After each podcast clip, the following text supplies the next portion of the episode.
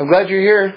We're going to start. Um, this is uh, one, of the, one of those rare rare talks that actually has a title before it starts. So mm-hmm. I'll just uh, tell you. Um, it, it's I'm calling this um, uh, "Making an Opening Between Worlds," and uh, it, it's all going on the beginning of of this week's parsha uh, and uh, which describes something quite quite amazing, but it's it's easy to read over since it sounds like a, a fairly innocuous uh, description of a scene. But there, you'll see there's a tremendous, tremendous, tremendous amount contained in this uh, one line, which is that uh, Abraham, our father Abraham, is sitting at the opening of his tent in the heat of the sun, and he sees three three men um, who are actually angels he doesn't know it at the time, but in fact, it, they appear, it says, as idol worshipping Arabs. So, just in case, you know, you wondered what he was seeing, that, that's what he was seeing. And um, Abraham runs out to, uh, to greet them and to give them hospitality. So, what I'd like to do is just zero in on the opening of that, uh, of that, um, of the Parsha which is Abraham sitting at the opening of his tent. And to try to get into the depths of that, because it's really, it's really quite amazing. So, in order to, in order to understand this, the first thing that we have to, uh, to do is to go back to the Garden of Eden. And to understand um, the first chesed that the rabbis teach that was done in the entire Torah, the first kindness. The rabbis teach that, that the entire Torah begins with a kindness and ends with a kindness. What's the first kindness that was done? That's when uh, Adam and Chava were exiled from the Garden of Eden. Hashem clothed them. And he gave them, um, uh, it says leather garments, right? Katnas or. And the Torah ends with the burial of Moshe Rabbeinu by Hashem himself. So that's the chesed, that's the kindness that ends the Torah. And everything is bookends. So, so, so let's get into it. We're going to focus on the first thing, which is this notion that, that Hashem clothed Adam and Chava, Adam and Eve, when they left the Garden of Eden. And you'll see how all this ties back to the idea of Abraham Avinu sitting at the entrance of his tent, and we have to throw in one more detail, after his bris, after his circumcision, right, which is, you know, the cutting away of that skin, and he sees angels. So all this is going to come to explain that. So, so what does this mean that, that Hashem clothed Adam and Eve, Adam and Chava, with, with, with, these, with these leather garments? Now, Interestingly, this word um, katnas or or means skin, and it's spelled with an ayin. Ayin vav reish. And you know, ayin is kind of a funny letter because it's silent, and there's another silent letter, which is the letter aleph. So, or, it's spelled or, if you spell it with an aleph, it means light. So it either means skin or it means light with an aleph, which is the other silent letter. And it says uh, that Rebbe Meir, in the margin of his Torah scroll, wrote the word with an aleph. So, in other words, Rebbe Meir is giving us a hint that there's a lot of, in other words, he didn't change the, the, the spelling of the word in the Torah scroll itself, but he made a side note tipping us off that there's a lot going on with that word. Now, now what's going on? So let me, it's working on a lot of different levels. Let me give you the most basic level and then I'll tell you something that's really way out, okay? The basic level is like this. That, that when Adam and, you see, Adam and Chava, when they were in the Garden of Eden, had a very exalted, very expansive view of God. You know, you can imagine, you're in the Garden of Eden, right? This is like in the beginning of the creation of the world. Um, when they left the Garden of Eden, God was much more concealed. And that's this concept of these garments.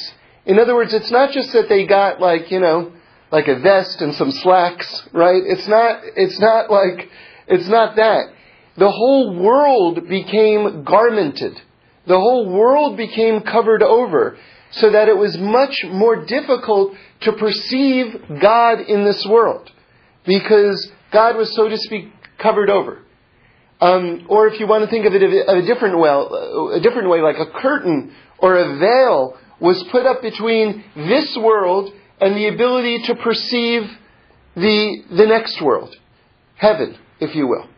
So, however you want to understand it, God's presence in this world was, was veiled or concealed when we left the Garden of Eden. Makes sense. That's, that's in keeping with our, with what we knew probably anyway.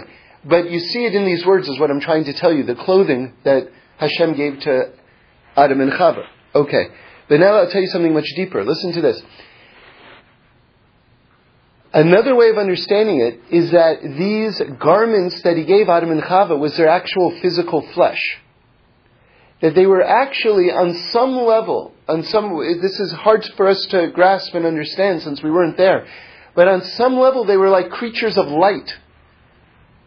And that they, when after the Garden of Eden, when they were exiled from the Garden of Eden, these garments, these leather garments, were talking about their actual flesh that was put on them, which again is a level of concealment of godliness in this world, because now we're talking about our physicality being a barrier to grasping the full extent of God in this world, because it has a, a mind of its own on some level, and it, it has its our physicality has its desires and steers us away and often blinds us to godliness. And I have to understand something, which is that it's, there's a pasuk, a verse in Iyov, in the book of Job, that says, "From my flesh I see God," which means that you see on on on on another level, because there is this um, Mm-hmm. barrier to perceiving godliness, we're actually able, on some level, if we're attuned to it and if we work for it, to see God even more in this world because we have a physicality. In other words, in other words, instead of taking godliness for granted, like for, if you if you imagine the point of view of, of malachim of angels, God is openly revealed. They don't have to work for that level of revelation. It's just before them. But if there is something that, that makes us work a little bit more, then our appreciation of godliness when we perceive it is even more exalted and is even more precious to God because we had to work in order to get it. So, so this idea from my flesh I see God is, is almost a, a thank you to God for allowing us to be able to apply some effort to perceive Him, unlike the angels, which gives us great reward and gives Hashem great pleasure that we've been able to, to see His presence in a way where it's not always obvious. Okay. Now we have to understand what this idea of the circumcision is.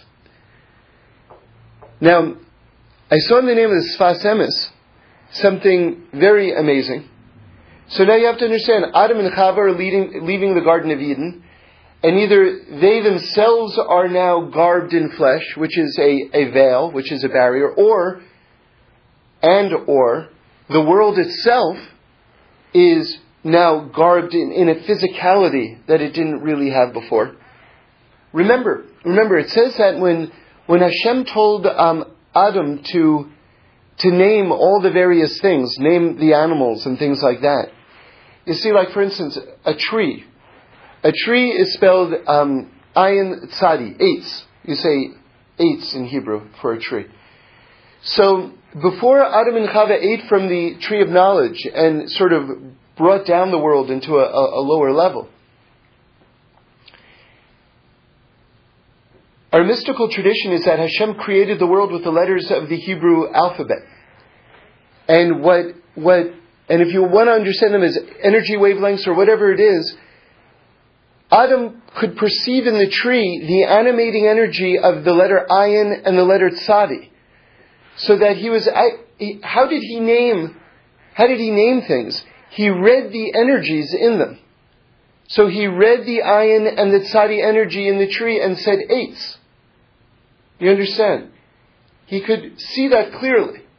Now, after this concealment takes place, all of the world is covered over so that this level is not clear anymore. This is another way of understanding how all of creation was garmented.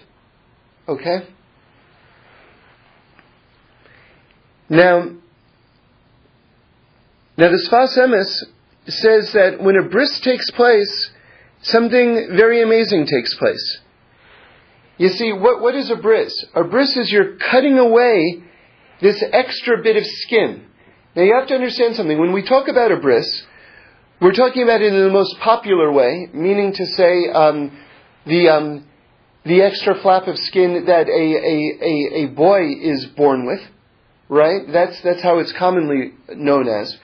But in the Torah, there's another bris that's talked about that applies to men and women, all of humanity, and is a much more substantial bris, the much more much more substantial mila uh, that takes place, which is this layer of skin um, on our hearts, which blocks and closes our hearts. And that um, is true for all of us. And really, one of the signs of the redemption of the world and the final fixing of the world will be when all of us get, get this bris, get this orla off of our hearts, and will be able to perceive dramatic, unbelievable things in this world. You see, you have to understand something, which is that the central nervous system is that's that's the brain as it interacts with this with the spinal cord. Okay, so let me give you a central nervous system success story. Okay? I hear something outside of my tent. It's a loud roaring sound. my brain tells me that loud roaring sound is the sound of a lion. There's a lion outside of my tent. So what am I going to do? I'm going to stay inside my tent and as soon as I can, run as far as I can in the other direction. Which means my brain will have to tell my legs to move very, very quickly in the opposite direction. Okay? So that is the brain interacting with the body. A central system success story. Mm-hmm. Central nervous system. Okay? But Rabbi Aryeh Kaplan says something quite amazing which is that the central nervous system is also designed to block stimuli. Now, the reason why I'm telling you this is for us to understand what the full implications of our heart being circumcised is, okay? We're going to get to that in a moment. So, so, so the way he explains it is, if I were able to see, and some people have this disorder, by the way. I think this is a actually a documented neurological disorder, where and the example that I always think of, or that's given, is when you go, let's say, imagine you're riding the subway in New York, and you, all the faces that you see, right, every single day, going to work, coming home, and everything like that. Now imagine if you remembered with utter vivid clarity every single face that you saw on your way to work, and that's just lodged in your head, it would be very hard to proceed you would have like this information overload. Okay? So, so, so we forget, and it gets blocked out. And that's actually one of the jobs of the central nervous system is actually to block out stimuli, not just to process stimuli, like there's a lion outside, right? It's also meant to block out stimuli. Alright, now with that in mind, that is one of the reasons why we can't perceive angels. Because if we were able to perceive angels, our minds would become deranged. That's what it says. That's what we're taught. So in other words, there's certain amounts that we're allowed to absorb and certain amounts that, that are programmed into us to be blocked out so that we can function in this world. Now when our hearts become circumcised, basically what, what that means is there's a massive quantum leap in the level of perception that we're going to be able to have of the world. In other words, that which will become revealed to us and which we'll be able to process in a normal, healthy way is going to be enormously expanded. You see, so, so these are the implications of the circumcised heart and why this correlates with the redemption and the fixing of the world. because this will really be the next evolution of humanity. Now, by the way, just as a halachic side note, women should know that, and men too, that it's in order for a bris, a circumcision, to be kosher, according to the Torah, it has to be done by someone who has a kosher bris. Actually, also by someone who keeps Shabbos and keeps kosher also. Not just anyone can do a bris. A person has to be a Torah Jew in order to do a kosher bris. And by the way, if you didn't have um, a kosher bris, because there are many people who unfortunately don't keep Shabbos or kosher who perform brises, and um, so so what an adult should do, adult males should try to inquire whether their circumcision was kosher or not. Meaning to say they should find out whether the the moil, the man who did the bris, kept kosher and kept Shabbos.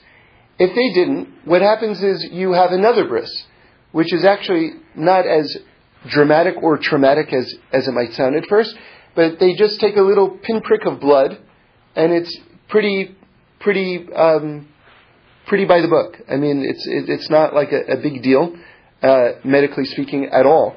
And then you have a kosher bris. So so I have a friend actually who is at Aish HaTorah in Jerusalem, and this whole group of guys who is basically, uh, you know, kind of new to Torah observance and everything like that, and we're just kind of checking out a class in Jerusalem, and they just heard what I just told you, and there was like mass panic that set into the room. You know, like, oh, you know, what's the, what is the status of my bris? Do I need to have this follow up? You know? So this good friend of mine ran to the phone, called up his mom in Long Island, right, and and said, um, you know, uh, like wanted to know about whether uh, whether just the details of his bris, whether it was proper, and and and she said, was it proper? Are you serious? It was catered. You know. And he's like, no, no, that's not, that's not what I'm asking.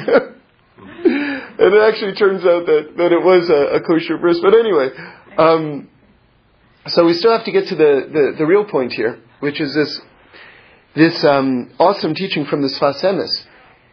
Oh, just to complete the halacha though, in order for in order to perform a bris, you have to you have to have it done by someone who's had a bris, right?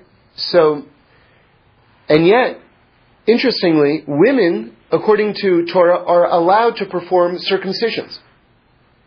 So from that, you understand the following thing, which is that it's not that women don't need a bris, it's that they're counted as already having one. Which is very interesting and correlates with this idea that women, as the Torah views them, are on a spiritually higher level, at least at the outset, than, than men are because men need this extra step that women are counted as already having from the outset. So that's that's an interesting that's an interesting distinction.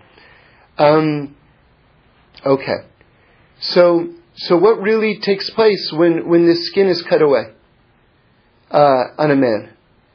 So the the Sfas Emes says the following that basically we just said, remember we were talking about these garments of skin that were put on Adam and Chava or on creation afterwards, right? So when a bris takes place today, when a circumcision takes place today, a hole is cut in this barrier, in this veil, separating our perception of godliness into the world, and more light comes into the world. It's a cutting away of this barrier. And based on that, I'd like to suggest the following thing, which is that might be why brises, circumcisions, are community celebrations. Because it's not just a private celebration for the little boy and for the family of the boy, but the entire world is benefiting. Because more light is coming into the world. And that's a cause of celebration for everyone. It also says, I just learned in the name of a big rabbi whose name I forgot, I'm sorry, but that the little boy at that moment receives his full measure of spirituality. And then he has to go and start earning it In other words, he gets it and it comes, but now he's got to earn it. So he gets it, but he doesn't actually get it, but he gets it. In other words, in other words, based on what we've been saying, we can explain perhaps the dynamics of that. Which is since this light is coming into the world and everyone benefits because this hole is being punched through this barrier, at the same time though, the little boy is the lightning rod, so to speak, of this light. And it would make sense that he gets a direct blast of this light, which is his own full on spirituality. But now he's got to spend his life earning it. So, so it's not completely dissimilar to this idea that we're taught the Torah in our mother's wombs, and then the angel puts his finger over our lips and we forget it, and now we have to earn it back. It's a similar, similar kind of dynamic. Now, let me add one more thing, which, in the context of all this, makes a lot of sense. It says that that Adam was basically, when he was created, didn't have an orla. So he didn't have this extra bit of skin, but that when he was exiled from the Garden of Eden, he got one. He got an orla. So if you think about it, based on what we've been saying, that this, this, this, this materiality was added to creation, or this flesh onto their actual physical bodies, however we're supposed to learn it, it would make sense that he didn't have it, but when he left the Garden of Eden, he did have an orla. Do you follow? So all that actually makes a lot of sense in the context of all this. Alright. Now, we can get back to this idea, and you'll see how all these ideas fit in 100% with this idea of Abraham is sitting by the opening of his tent, and he sees angels.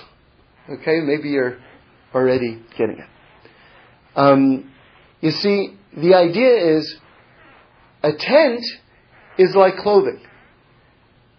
You know, just like your, um, just like your, your clothing cover your body, the tent is something that surrounds you, which is also meant to cover over and to block out um, one who would try to view you or your life from the from the outside looking in.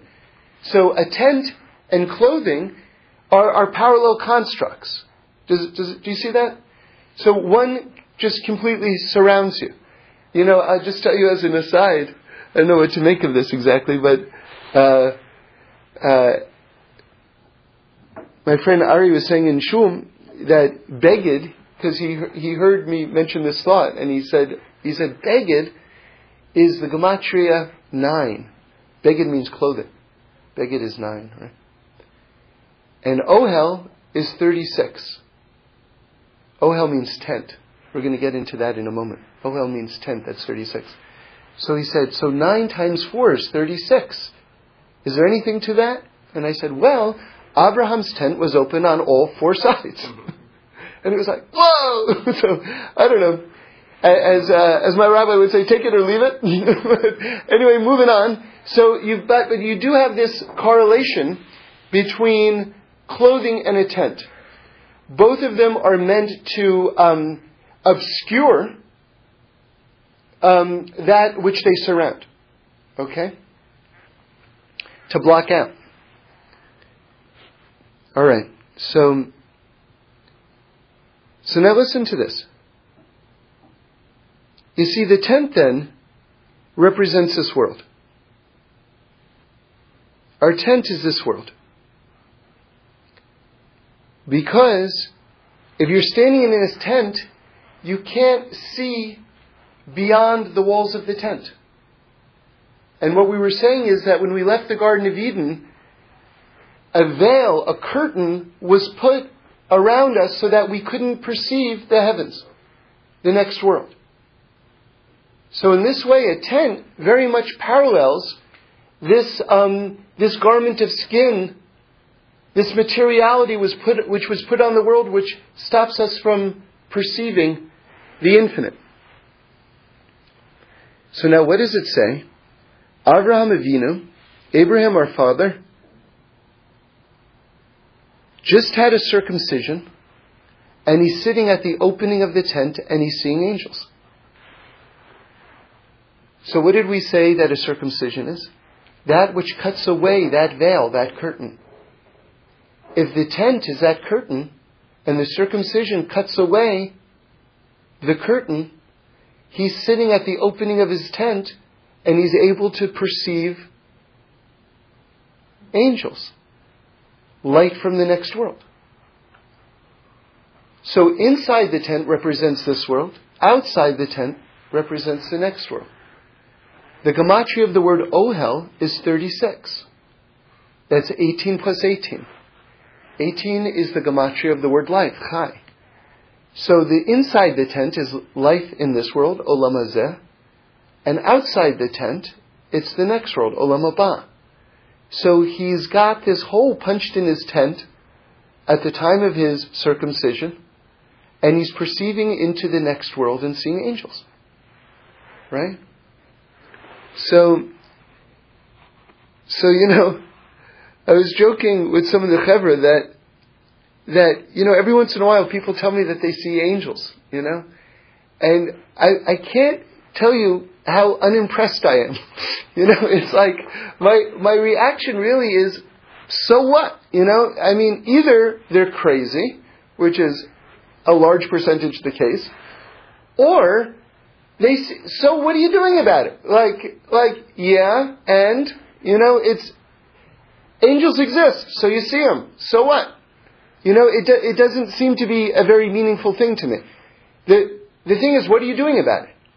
So Avraham Avinu runs to give them hospitality. That's the awesome thing. He actually does this great act.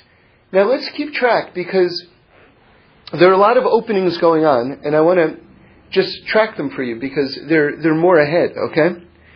So basically, the first opening takes place with the, with the circumcision. And that allows more light to come into this world, and that allows us to, to perceive something greater, because we're able to actually transcend our physicality and the limits that are imposed upon us by it. So by cutting away that level of physicality, we can perceive spirituality. That's the opening of the tent. So first comes the opening that goes on Abraham's flesh. That creates another opening through which he's able to perceive past and through materiality, and he's able to see into the spiritual world. Right? He's able to see angels. Then what happens is something much greater, which is the opening that takes place by him circumcising his own heart. You see, Avram Avinu had every single excuse not to offer hospitality at that moment. He's at the entrance of his tent. It says, the Torah itself says it was a burning hot day, and we're going to go into that detail in a moment. The Medrash really picks up on this opening and this burning hotness, but we'll save that for a moment. It's a burning hot day.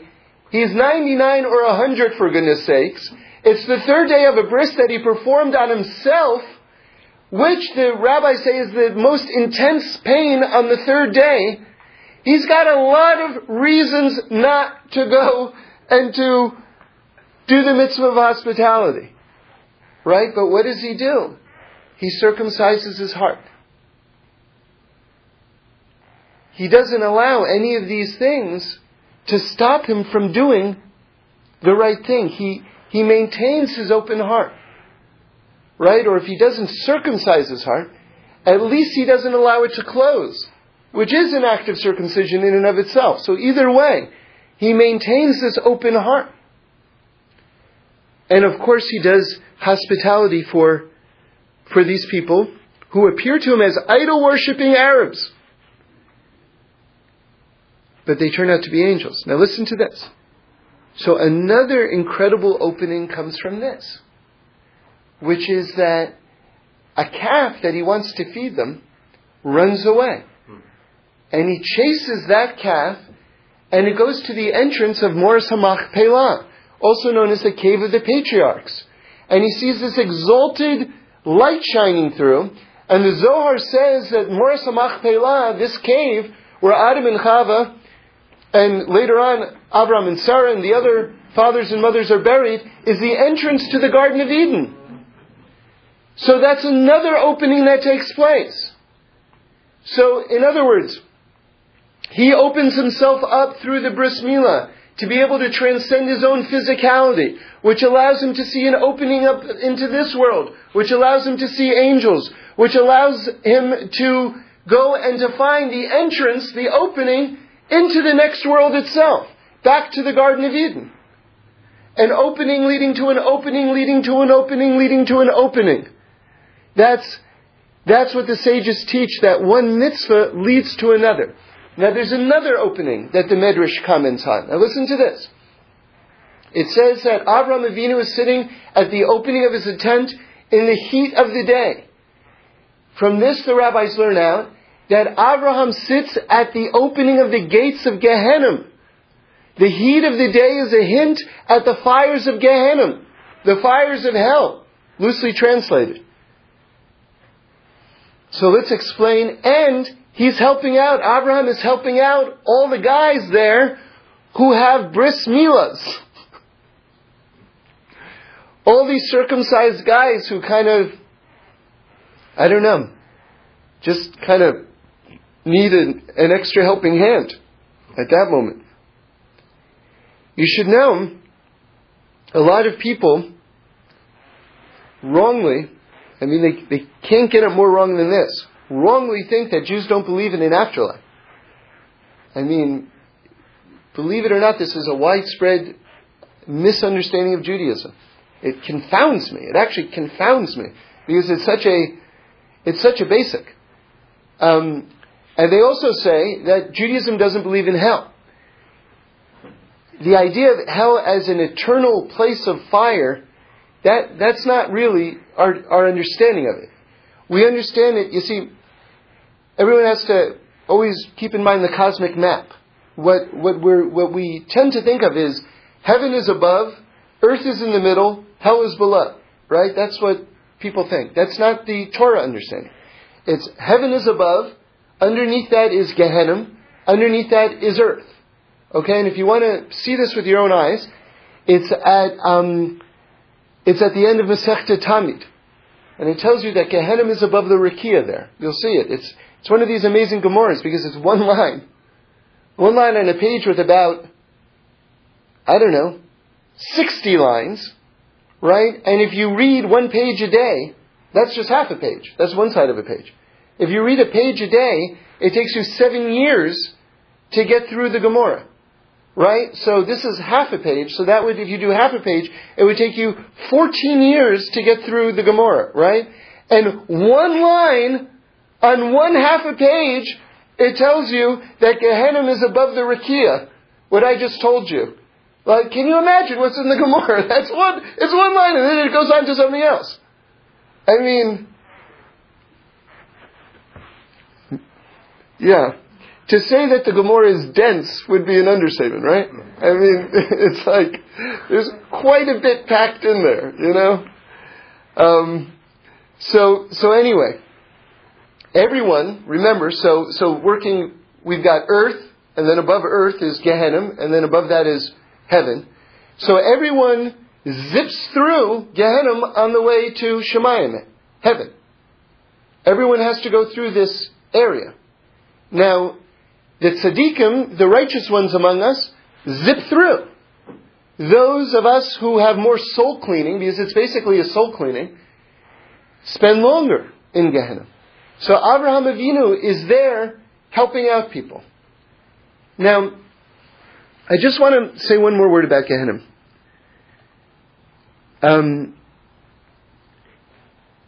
so, we're shown I'm going to put it in modern terms, but because I'm, I'm going to use the word movie, but but we're shown a vision of the the life that we led, and then we're shown a vision of the life that we could have led. And this is already an ancient thought in terms of our understanding. To the extent that they hook up, that's bliss. To the extent that they don't hook up, that's Gehenna. That it's like that's the fire. That's that's our feeling like, I I could have done that, and I could have done that, and I could have done that. and I didn't do any of these things. And we experience intense shame and regret. And when we talk about hellfire, if you will, that's what hellfire is. That's the way Rabbi Kaplan explains it. That's what the hellfire is, that burning sense of shame and regret that we didn't, that we didn't conform with what that could have been. Now, I want to explain that further.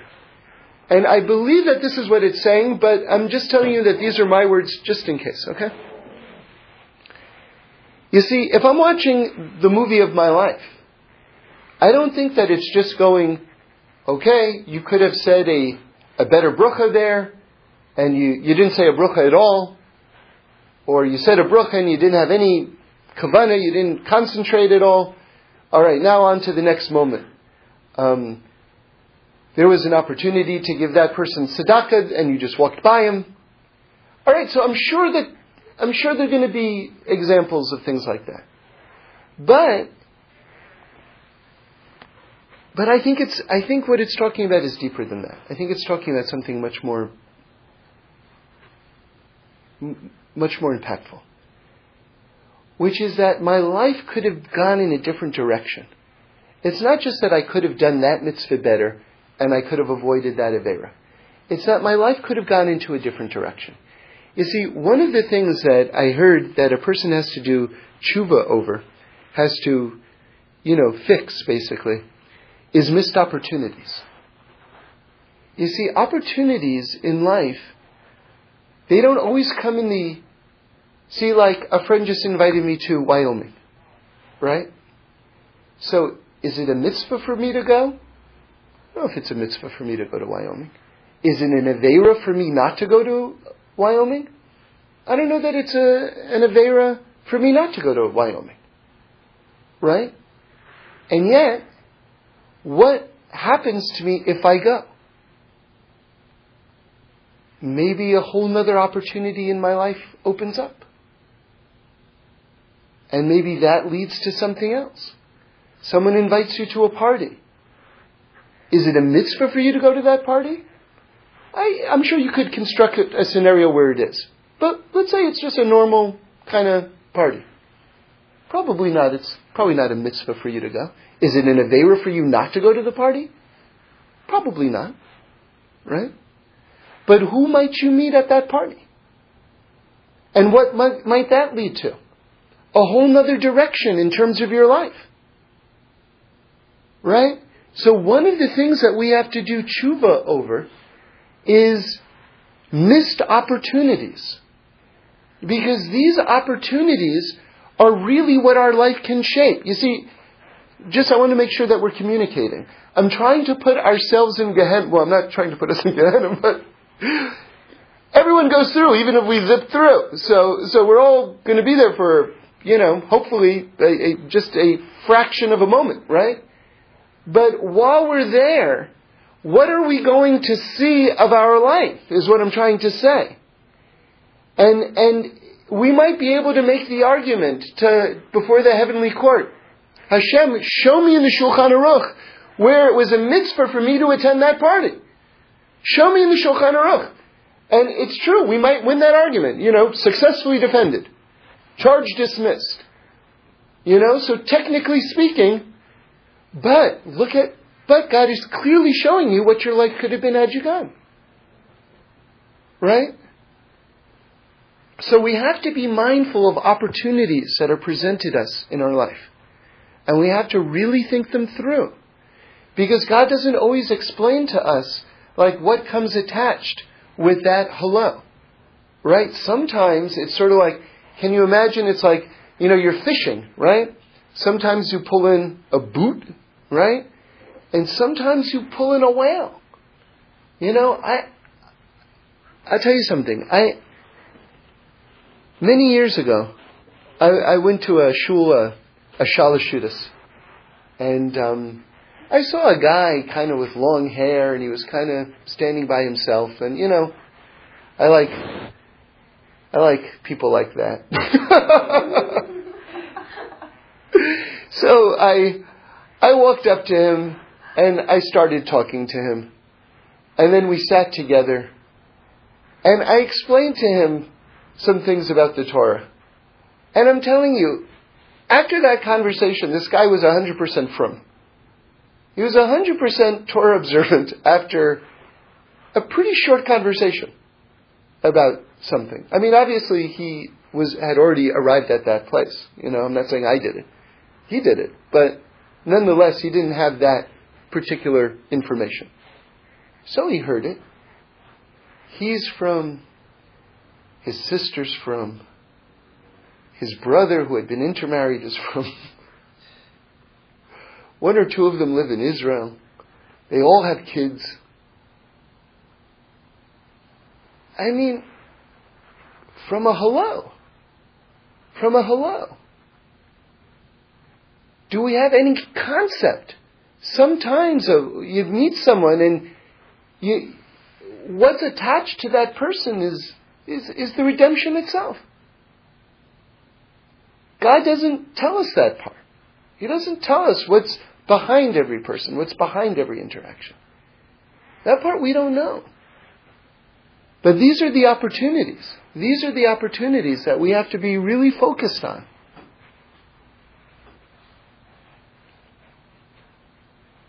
You know, Rabbi Tatz gives a, a, a mushal, an example. He says, all right, you're, imagine you're driving from one side of the country to the other side of the country. Okay? And, um, you know, you've got this load to deliver. Uh, and um, so you have to follow this very detailed map to make sure that you arrive at the right place. And you have to obey all the traffic laws and everything like that. And you get to that place and then you come back and you say to the person, I did it. I, I did it exactly. I, I traveled the, the route exactly as I was supposed to. And I, and I didn't violate any of the laws of the land or anything like that. And, and the person says, that's fantastic, that's so great. And did you, did you deliver the package that you were supposed to deliver? And he goes, oh! Right? So he made, he made the whole trip. He kept all the laws, but he didn't deliver the package. Right? So, so the irony, Rabbi Tatz was saying the irony with us in our own life.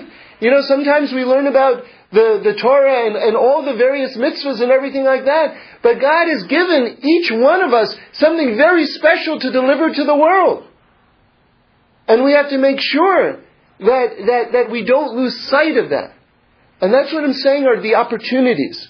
We have to be mindful of the opportunities because those are the vehicles for us to be able to deliver what we need to deliver to the world. You know? Okay. So we have to we have to keep on going. So, so, so Abraham Avinu. Abraham Avinu is making openings. He's making openings. And uh, I want to I want to talk about Sarah for a moment. Sarah is is really incredible. You see, her name is Sarai originally, and then it becomes Sarah. And it's spelled um, Shin Resh Yud. That's her original name, Sarai. And then Hashem changes that Yud into a Hey. And then she's able to have babies. So Sarai becomes Sarah. The Yud gets turned into a Hey. So I was thinking about this and of course, Avraham Avinu also gets a hey, but it's a little bit different. A hey is added to his name. Sarai, her yud is turned into a hey, so she has the same number of letters. Abraham, the hey is added to from Abram to Abraham. Now, now he, but they both get hays. Okay. Now this is really, to me, this is fascinating. These are this is kind of just based on some things I was thinking about. So, you know, the Yud is a very high letter in the Torah. It really represents this exalted point of light. Okay? And um, you, you can understand it. We're, we're always talking about the name of Hashem, the Yud and Hey and Vav and Hey. And I always tell you to picture it with the Yud on top and going down and the bottom hay stands for this world, all the Rebbe say. That hay is Malchios, that's, that's this world. And that, that Yud is this point of light. And Hey is also a vessel, you have to understand. So, so you have this, this amazing point of light and these two Heys which hold these points of light, okay? Because you need two vessels to hold such an exalted light, the light of God.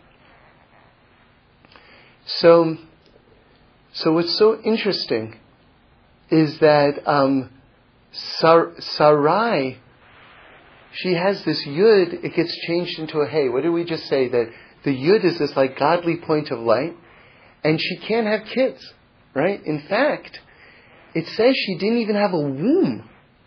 All right, that's that's more than just like having issues with conception. That's that's a major issue. No womb is a major concept. You know, that's it's a big deal. Mm-hmm. She was like an angel. She was like an angel. This is how I want to describe it. And in fact, in fact, um, you have this conversation. The, the three visitors to Abraham who were angels, they they say something. If you look at the language, it's so interesting. They say aye. Aye is a big word. I don't know if you know this word. Rabbi Nachman has a whole maamar on this word aye. Aye means where. But it's, it's in the Kedusha, when we, when we talk about how the angels talk to, the, to each other, they say to each other, Aye, where is the place of Hashem's glory? This is the language of angels. And they say to Abraham, these three angels say to Abraham, Aye, they use this word, Aleph, Yud, Hey, Aye, where is your wife Sarah? Okay, so so they're they're speaking in angel talk about someone who has this like angelic level. So what does Hashem do? He changes that yud, this most exalted like heavenly letter, and he changes it into a hey. A hey stands for this world. He gives her a womb. He gives her a place. He grounds her into this world. You see, I've done a very informal study about name changes in the Torah. And there might be an exception that you can find, but I've looked at the, the big obvious names, okay? And it may be true for all of them. I, I hope it is. But anyway, it's very interesting to note that every time a name gets changed in the Torah, the gematria of that name, the numerical value of that name, increases. Abraham being a very direct, simple example because he gets a letter added. Okay? Usually people get a letter added, and that increases. Sarai, the gematria of the letter Yud is 10. It gets changed to a Hey, which is 5. It's the only example that I'm aware of where the, the name change actually brings the person down, so to speak. It grounds, it grounds her. You know? So, and I want to show you this on an even deeper level right now. We have, and we've discussed it many times, two very key words in the Torah. Vayehi and Vahaya. Vayehi, the Gemara says, portends something bad. Something negative is going to happen. Alright? Vayehi. Vahaya means something good is going to happen. Did I say that a moment ago? Vayihi, something negative is going to happen. Vahaya, something positive is going to happen. Right? This is the Gemara. Now, if you look at these two words, Vayihi and Vahaya, they all are composed exclusively of the names of, Hash, uh, of, of, the letters of the name of the Yud Ke Vav Ke, of Hashem. Vayihi is Vav, Yud, Hey, Yud. Okay? So that's the letters of Hashem's name, Vav and Yud and Hey, right?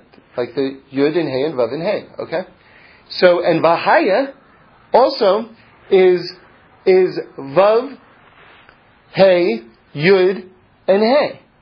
Okay, now that's pretend something good. Now, what's the difference between those two words?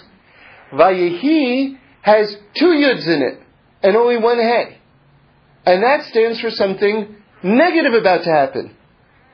All right, now let's look more carefully into that. We said that Hey stands for a vessel for the light. But Vayehi, which pretends something negative, there are two Yuds, meaning a double blast of this super exalted light, and only one hay to hold the light. So with this in mind, we can understand on a very sort of spiritual level the fact that everything that happens is good. So Vayehi stands for something bad that's going to happen, right?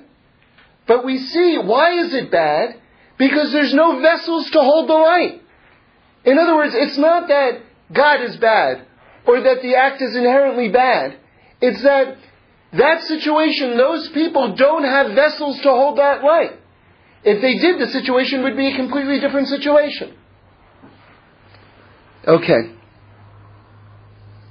And it wouldn't appear, it wouldn't even be the situation that we imagine to be the bad situation. It would be a completely different situation from the outset because there would have been vessels to hold the light to begin with. So it wouldn't even, we can't pick a bad situation and go, well, how could that have been a good situation? It would have never manifested itself as that bad situation to begin with. Alright. So, but Vahaya is Vav and Hey and Yud and Hey. That means something good is going to happen. That's the exact combination, the exact letters of the name of Hashem. Which means we have the exact correlation of the amount of vessels that we need to hold the light. Okay? And that's the, that's the happy scenario. Now listen to this. Listen to this. So Vayihi, Vayihi has What's the difference between Vayihi and Vahaya? Between something bad is going to happen and something good is going to happen? There's an extra Yud in Vayihi, right? Where we would need a Hey. What happens with Sarah's name? The Yud gets turned into a Hey. Here we see the transformation from Vayihi to Vahaya. Because that Yud of Vayihi, that extra Yud, that extra point of light, that extra super exaltedness turns into a vessel to hold the light that's there. And now all of a sudden she has a womb. Now all of a sudden she's able to give birth. Now all of a sudden her spiritual DNA is such that she becomes a mother. Right? Now listen to this. Another thought. Something I noticed a while ago.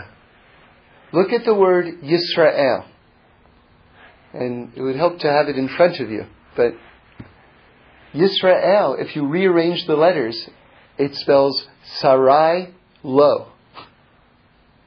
Exactly. It spells exactly Sarai Lo.